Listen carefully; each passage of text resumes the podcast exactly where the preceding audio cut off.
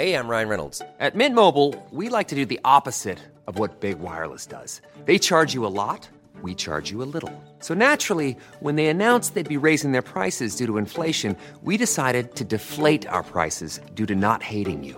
That's right. We're cutting the price of Mint Unlimited from $30 a month to just $15 a month.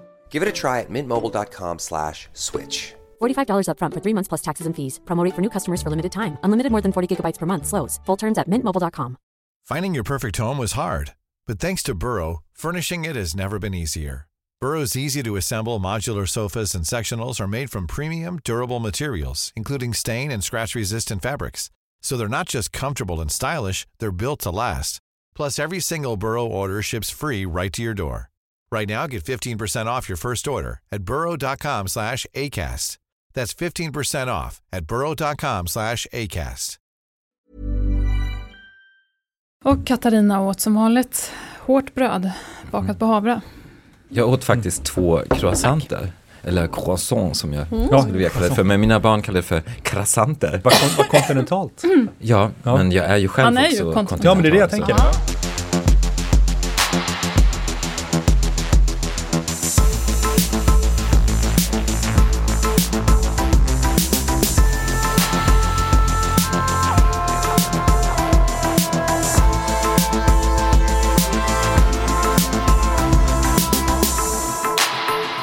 Välkommen till podden Vi är vad vi köper.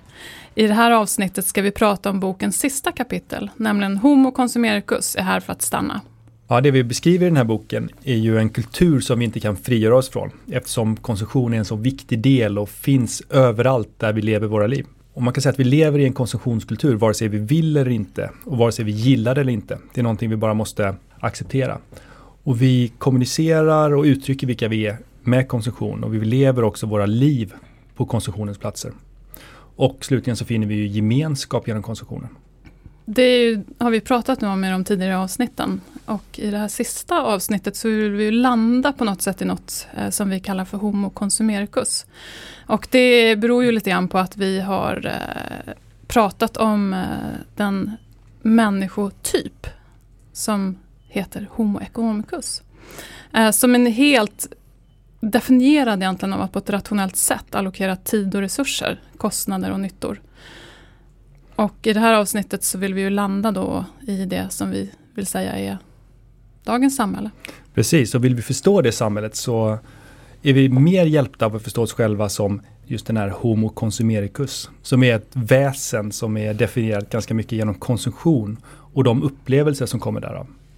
Som enskilda individer så har vi inte så mycket annat att göra än att acceptera den här logiken, i alla fall på kort sikt.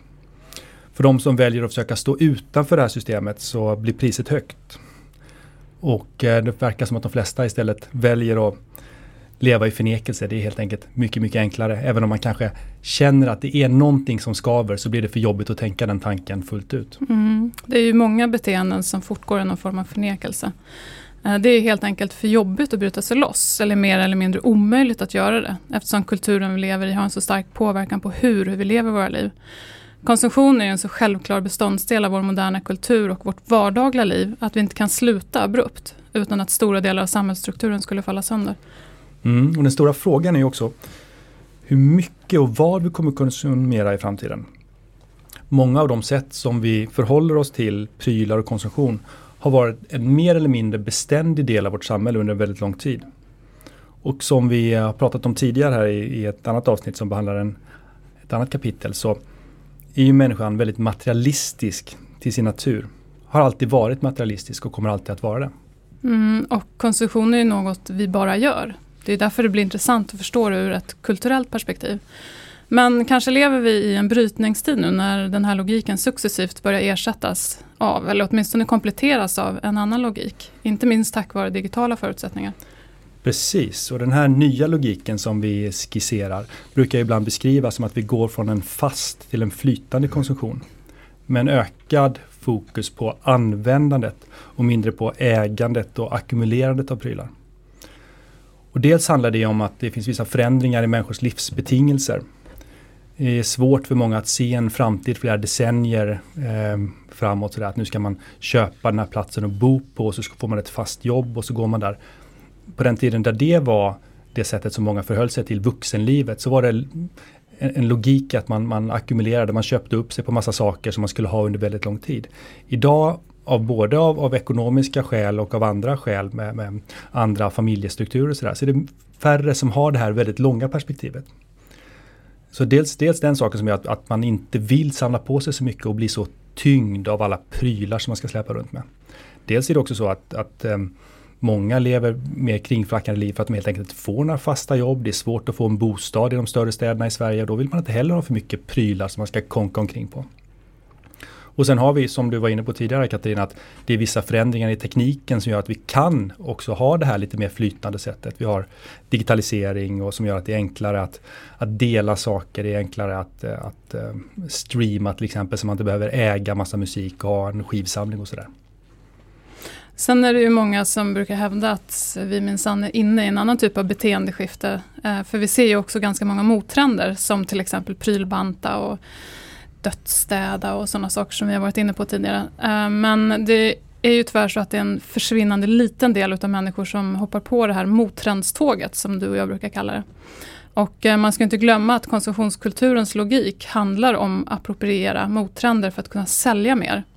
För det är ju lite som vi var inne på där med att går man till en Hennes Mauritz butik och lämnar in en påse med gamla kläder så har man plötsligt ett rent samvete för att handla så mycket mer. Och det är just det att man köper sig ett gott samvete Eh, som kan vara problematiskt. Och måhända kanske de här eh, goda intentionerna bara leder till att vi gräver oss ännu djupare och djupare ner i ett hål. Vägen till helvetet är ju som bekant eh, kantat av goda intentioner. Och det som forskningen har konstaterat är ju också det att ackumulering av prylar inte heller leder till att vi blir särskilt mycket lyckligare. Snarare verkar det som att köpa tid eh, är det som ger utslag på, på lyckomätningar. Och köpa tid definieras som, som att helt enkelt köpa olika tjänster, köpa, köpa mat och sådär så att man får mer och mer tid till det sociala umgänget. Det sociala umgänget som de kritiker mot konsumtionssamhället många gånger säger har ersatts av ett förhållande till, till just prylar. Dagens gäst, Nils Riese. Hej och välkommen! Hej. Nej, men det spelar inte så stor roll. Det blir fel för ofta. Ja. Risenkålen. Alltså, du, du, var ju väldigt, när du sa Reise, det var väldigt tydligt. Reise, det, var ja, inte som, det var inte ja. som kolan. Men det är korrekt. Det är som i Reinfeldt. Som jag mycket riktigt lärde mig i tyska så ska man uttala ditt namn Nils Reise. Ja, ja. exakt. Nej. Ja. Eh, dagens gäst är Nils Reise. Hej och välkommen. Tack, hej. Kan du berätta lite om vem du är? Eh, ja, jag ska försöka berätta vem jag är. Eh, jag är ehm, född i Tyskland. Jag är utbildad filmregissör, det har jag pluggat i Polen. Och sen har jag varit lärare i film och dramaturgi här i Sverige. Jag har jobbat som tv-producent på SVT och Utbildningsradion. Och så har jag varit eh, kommunikations och digitaliseringschef på ett stort svenskt företag. Jag har tre barn och min äldsta dotter har precis börjat plugga psykologi på Island, i Reykjavik. Vilket känns lite som en fun fact i mitt liv. Ja, men det är spännande. Ja. ja, var det något speciellt du tänkte på när du läste just det här kapitlet? Ja, naturligtvis. För att vem skulle inte vilja veta hur allting kommer att bli? Just det här kapitlet i er fina bok är ett försök att lägga ut en linje i framtiden av hur konsumtionen kommer att vara och hur man ska kunna förhålla sig till den, hur man ska kunna tjäna pengar på den. Vad ska jag göra med mitt företag och vad ska jag inte göra? Så det är naturligtvis spännande att försöka knäcka denna nöt med hjälp av antropologiska frågeställningar, med hjälp av filosofi och så vidare. Är det så du kände kring det här, just det här kapitlet? Ja, absolut. Um, Mer företagsinriktat än kanske hur man tänker som människa? Ja, mer företagsinriktat än som människa. Om jag var människa så hade jag nog vänt på många frågeställningar i detta kapitel. Mm. Men det är bra, gör vi en uppmaning här till alla våra eh, lyssnare som eventuellt driver företag att den här boken är riktigt bra för er att läsa för att tjäna mm. flis på den här samhällsutvecklingen. Alltså, här finns det riktigt företagstänkande, ja. annars hade han inte sagt det. det är bra, jag brukar nämligen anklagas för att eh, tänka för lite på det sättet. Personligen så tror jag att eh, den stora frågan om vart konsumtionen går eller konsumtionssamhället i digitaliseringens tid och en flytande konsumtion så tror att eh, det är inte så lätt att bara säga att det finns inga prylar i framtiden, eller man behöver inte äga dem. Bara för att de byter form, att de blir mer virtuella betyder inte att de blir mindre saker eller att de, de tappar sitt symbolvärde. Alltså, det står någonstans i kapitlet att om man hyr en bil eller om man har en sån Sunfleet eller Drive Now-tjänst att det inte spelar roll vad det är för bilmärke. Det skulle jag ifrågasätta för att jag tror att det spelar visst roll för folk som, som gör det. Alltså jag tror att det gör skillnad om det är en fin tysk bil eller om det är en ful fransk bil. Man ska inte Franska generalisera. bilar som är så bra. Ja exakt, jag har haft en sån. Så att jag vet att de är väldigt, väldigt bra. Nej, men man ska inte generalisera allt, allt för grovt för de här studierna. Men just det uttalandet kommer ju av en ganska Ja. substantiell studie som tittar på att, Mm. att folks förhållande till, till just bilar när de, Mm. vad kallar man det för, man har um, Bilpool. bilpool, precis. Ja, det. Mm. att, att det avspeglar mindre vem jag är. Att, att det hade mindre betydelse. Det Mm. betyder inte att om man, om man leasar en bil till exempel, då kan det ju fortfarande ha väldigt mycket, liksom långtidsleasa, så kan det ju Mm. väldigt mycket avspegla. Det finns ju Mm. mängder av människor Mm. som, som hyr bilar på sommaren för att flasha omkring i, i det. semesterorter och sådär. Mm, mm. Då är det klart att det spelar stor roll. Men just det här vardagliga användandet eh, så, så tycks det att jämfört med de som har en bil parkerad på uppfarten som grannarna kan titta på och de som, som då bilpoolar så tycks det spela mindre roll. Och jag hoppas inte att det låter som att vi säger att nu går vi till ett en stadium där prylar inte längre spelar roll. För det är ju egentligen motsatsen. Vi är ju Ja, fundamentalt materialistiska. Nej, men jag, jag, jag kan också tro att det är säkert sant med den här studien som du nämner. Men jag skulle nog kunna tro att det finns en studie som visar motsatsen också. Som det brukar vara med många studier. Ja, nu är du en nihilist här. Vi måste tro på vetenskapen. Ja, exakt. Just därför kanske. Vi har ju det där andra ex exemplet också med musik som blir Mhm. lite spännande då. För det är det. egentligen samma Mm. sak som bilen. Mm. Dels att du har eh, väldigt mycket kunskap om vilken typ av musik du ska lyssna på så ger ju det status. Mhm. Alternativt den här mottrenden då med grammofonskivan. Eh, Så att där har vi ju egentligen två olika riktningar på hur musiken fortfarande är betydelsefull för mig, Mhm. vem jag är som person. Så det finns ju väldigt många spår i det här flytande och fasta. Men det också som, som vi har varit inne lite grann på är ju att man absolut inte får Ja, hurra, nu blir allt flytande. Utan att det är en väldigt successiv och långsam övergång och gäller bara vissa saker. Så för ofta ser man ju en diskussion kring det flytande, att det är så Ja, men nu kommer planeten att räddas. Ganska Ja. Det är mycket naiva, naiva förhoppningar kring att, Mm. att snart når vi de tekniska landvinningarna som krävs för en fullt cirkulär ekonomi och då är allting löst. Nej men det är förmodligen sant. Det var förmodligen samma sak med Sovjet som hoppades att den sanna kommunismen skulle snart inträffa. Vi har väl ungefär samma problem med kapitalismen. Att, att den inte heller kommer att lösa sitt problem på det sättet. Absolut. Så det är ingen linjär utveckling Nej. mot det goda helt enkelt.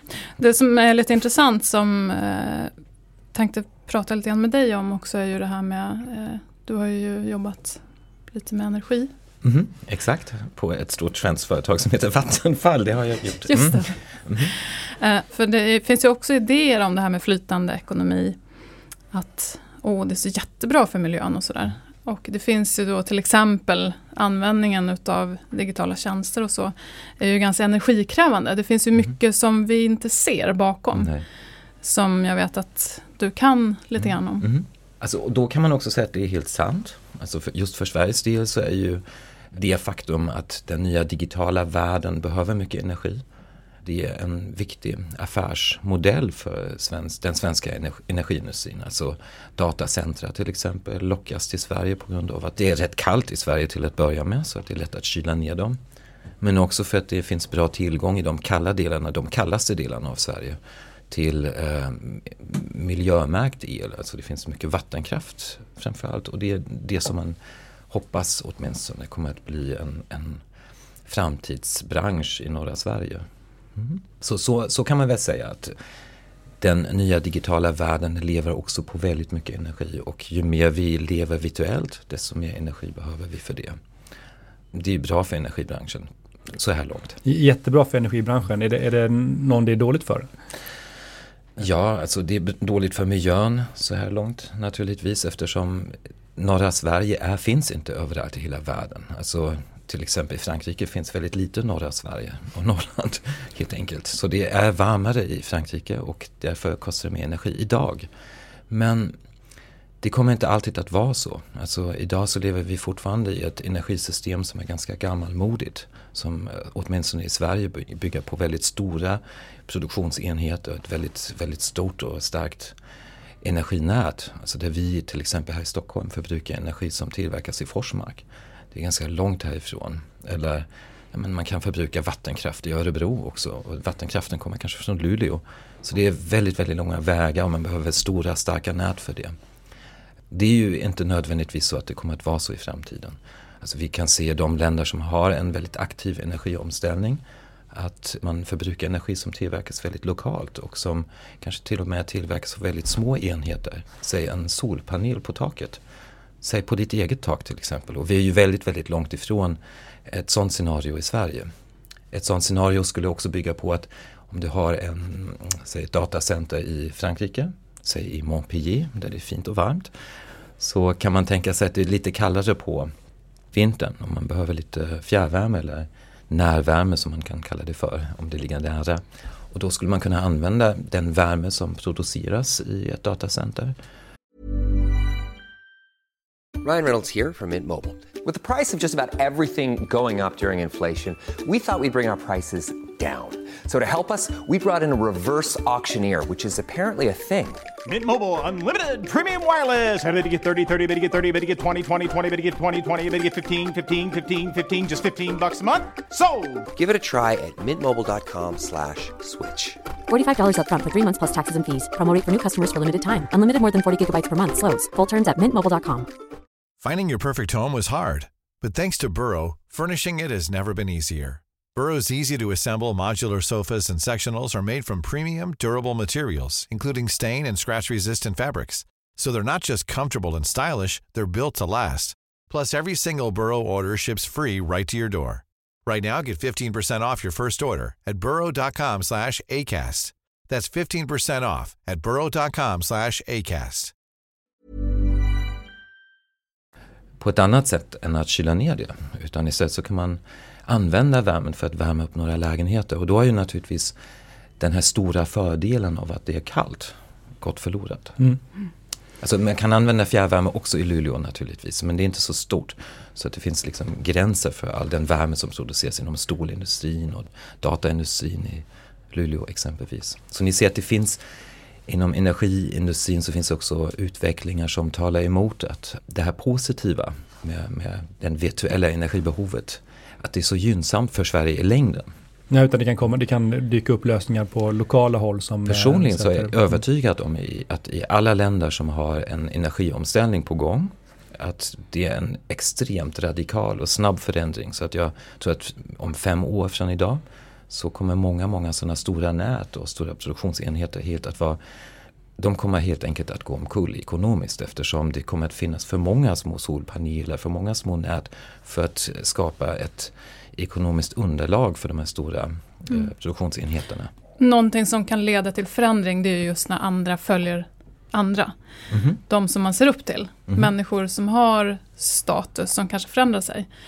För där är ju ett bra exempel. Mhm. Just kanske kring el och hur jag menar om den coolaste personen har solpaneler på sitt tak. Mhm. Nu var det ett extremt exempel men vi pratar ju just om det att i kulturer med, där människor har nått upp Mhm. högst upp på konsumtionstrappan.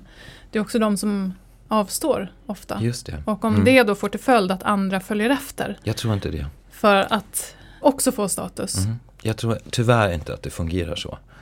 Ehm, jag tror att det är coolt och häftigt, speciellt i media, att prata om det. Alltså det är jätteroligt när Bono i U2 till exempel engagerar sig för mänskliga rättigheter eller mot hungern i världen. Men det går lika fort att man tycker det är inte mindre coolt när man upptäcker att Bono också sparat sina pengar i Panama Papers. Vilket vi vet. Och då går det väldigt fort och den här trovärdigheten försvinner. Folk vet det. Och det är därför jag är övertygad om att människor kanske tycker det är intressant. De vet om det. Men påverkan, den alltså hållbara påverkan på ditt beteende kommer från dina vänner, dina grannar, din familj, alltså människor som du vet var du har dem. Ditt klimatbeteende kommer inte att förändras av Leonardo DiCaprio. Nej, precis. Du hade ju också ett bra exempel på det här med att bo i förorten och inte ha råd med bil.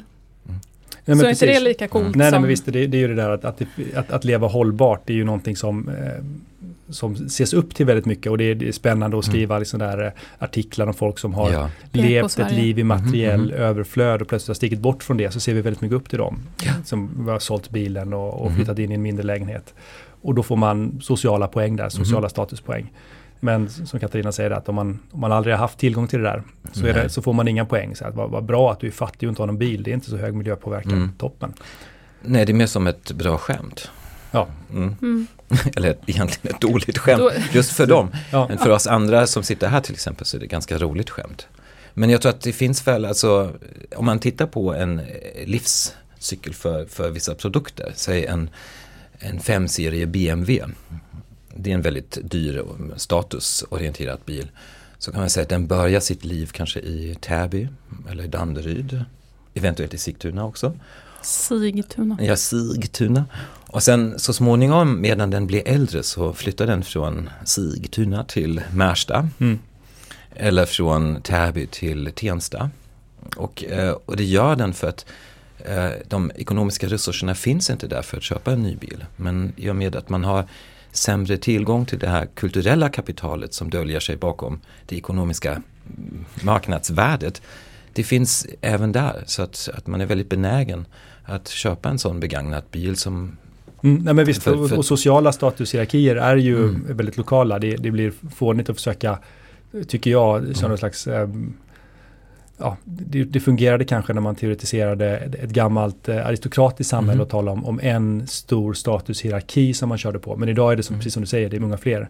Och det är väl lätt också att, att titta på den välbeställda medelklassen i Mm. storstäderna och tänka att deras eh, förhållande till, till sådana här saker är väldigt dominerande. Mm. Just tanken kring att, att eh, miljömedvetenhet och, Mm. och sådär skulle ge höga statuspoäng. Så Men- är det ju inom en liten krets. Men vi ska komma ihåg också att, att alltså den här förändringen, den måste ju bygga på, ja naturligtvis vem vi, vi tror på. Alltså trovärdighet är ju allt i detta. Alltså om jag ska ändra mitt beteende så måste jag kunna vilja anpassa mig till en annan norm än den jag är van vid, skulle jag vilja påstå. Alltså om jag till exempel placerar mitt barn i en viss skola som har vissa värderingar, säg ponerat att jag väljer en Waldorfskola så kommer jag förmodligen att upptäcka att det finns många människor helt plötsligt runt omkring mig eller mitt barn som inte kommer att vilja köpa plastprylar eller som, som inte kommer att vilja att mitt barn har modegrejer på sig eller färgar sitt hår eller vad, vet jag.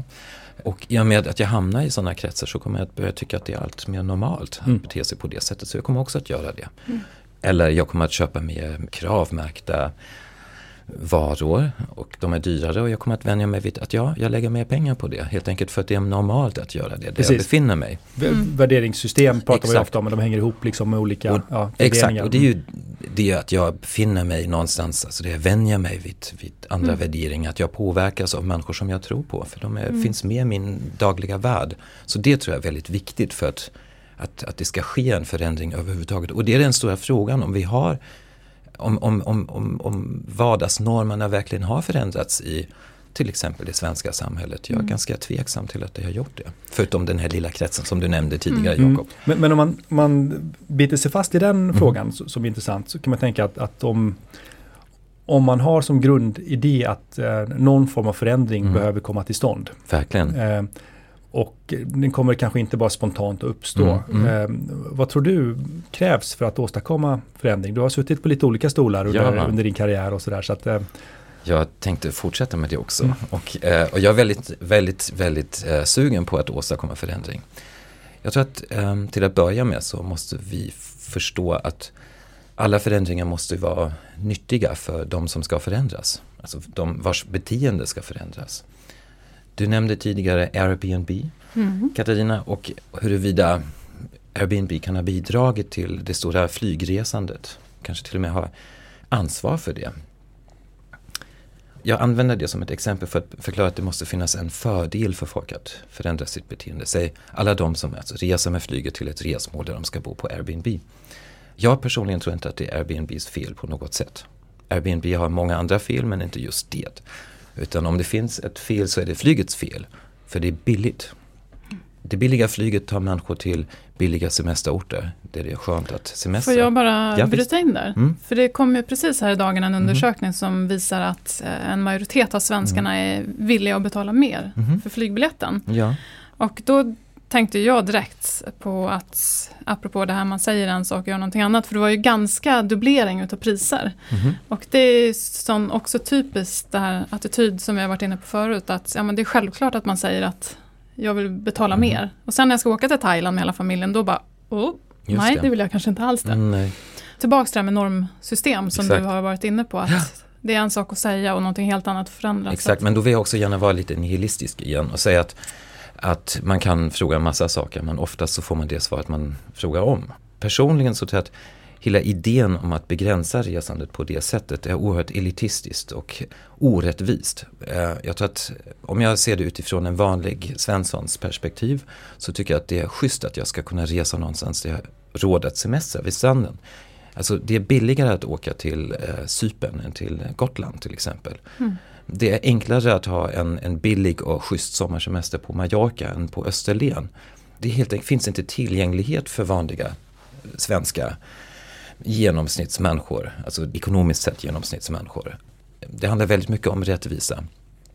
Så om man på något sätt vill komma åt människornas flygresandet så kommer det inte att bli mer rättvist eller frivilligt genom att, att göra det dyrare. Utan det kommer att slå mot de som redan har begränsat med resurser. Det är djupt orättvist. Och det är på alla sätt och vis emot deras intressen. Så det måste finnas andra sätt att göra det på. När vi pratar om Airbnb å andra sidan, vilket är förståeligt också, det är att det skulle också vara orättvist att begränsa det, för vem säger egentligen att det ska bara vara stora fastighetsbolag som ska kunna tjäna på fastigheternas stora marknadsvärde? Varför ska bara Skanska eller Veidekke kunna tjäna pengar på det, men inte du eller jag?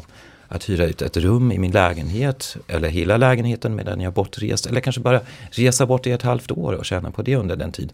Det handlar om hur vi fördelar de, de här resurserna, för de lär inte bli fler, utan snarare mindre.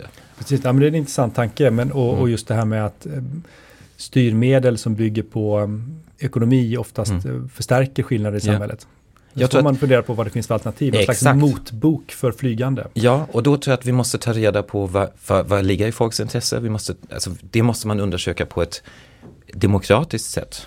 Vi måste ta reda på vad de vill, inte på vad som skulle vara bäst för oss till att börja med. Och fortsättningsvis så tror jag också att vi måste välja om vi vill att en så kallad marknad ska styra det, vilket är det sätt vi har valt nu i många år, eller om vi vill att det ska regleras, det vill säga är det for the common good som man brukar säga. Och jag tror att the common good har mycket mer trovärdighet i många människors ögon. Så om vi vill ha en sån förändring så tror jag att vi får följa the common good i sådana frågor, inte marknaden.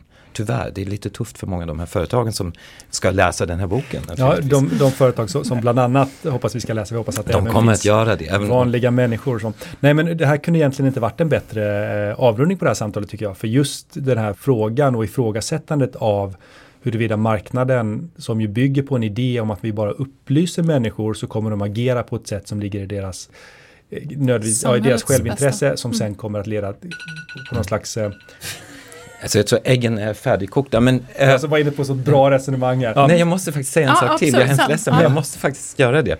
Nej men just idén om att marknaden kommer lösa det här med, med den grundläggande tanken att om vi bara ger människor information så kommer de agera på ett sätt som gynnar dem själva som också ackumulerat kommer leda till att det gynnar samhället. De idéerna ställer vi oss ganska skeptiska till och tror ju inte att det här bara kommer lösa sig av sig självt med den magiska marknadens kraft utan vi slår väl ett, ett slag för att här behövs andra typer av regleringar av, av den typen till exempel som du pratar om här. Precis, för jag tänkte att när vi pratar om miljöfrågor och eh, det är ju energibranschen som det handlar om i allra högsta grad. Så tror jag att om vi vill till exempel ha en omställning till mindre enheter, lokalt producerat, förnybart och så vidare så kommer vi naturligtvis att behöva reglera det på ett sätt så att det är lönsamt. Att det är lönsamt att göra det och att det blir mindre lönsamt eller mindre subventionerat att göra på ett annat sätt. Och det är bara samhället som kan bestämma det. Om jag till exempel ska sätta upp solpaneler, en hyresvärd ska göra det, så ska man exempelvis kunna befrias från att behandlas som ett företag. Men om jag idag till exempel har en överskottsproduktion på mitt villatak så behandlas jag på samma sätt som om jag var E.ON. Och, eh, och det kommer inte att gynna en förändring helt enkelt. Och det är bara vi, samhället, vår politik, våra makthavare som kan fatta det beslutet. Eller också låta bli så som det är i Sverige idag. Mycket bra. Tack Nils. Ja men tack, Tack för att jag mycket. fick vara med. Jaha, det var de sju kapitlen i boken det. Tillika sju poddavsnitt. Det är dags för oss att summera nu. Vad säger du Jakob? Mm, först säger jag att gå och köp boken förstås. företag såväl som Precis, konsumenter. det har ni råd med. Eller låna Eh, den Och kanske. glöm inte bort att konsumtion av just den här boken, eh, eh, man kan låna den i värsta fall, men den är ju, det är ju någonting som kommer skänka status i lång tid att ha den i, bokhyllan. Ja. Det är en, också en coffee table-bok. Eller på min Spotify-lista, den här podden. Ja, det är ett bra tips. Men ehm, seriöst, vad ska vi göra? Sluta konsumera? Nej, inte riktigt. Vårt samhälle bygger ju på konsumtion. Vad ska man tänka på? Ja, men det som är ett genomgående tema här i boken är ju att om vi förstår konsumtionskulturens logik bättre så är det ett första steg för att konsumera smartare och lite mer hållbart. Nu var ju Nils inne på att det här var en bok för företag, men vi har ändå försökt att det ska vara en bok för människor som vill förstå lite bättre och börja kunna tänka efter lite mer. För vi är definitivt inne på att det är inte upp till den enskilda konsumenten. Det är inte den enskilda konsumentens ansvar att rädda planeten. Nej, konsumentmakt i all ära. Och visst kan alla dra sitt strå till stacken, men det behövs regleringar, det är vi tämligen övertygade om, på högre nivå för att det ska hända någonting. Men ju mer vi förstår utav konsumtionskulturen, desto bättre kommer det kanske fungera för alla, helt enkelt. Amen. Amen.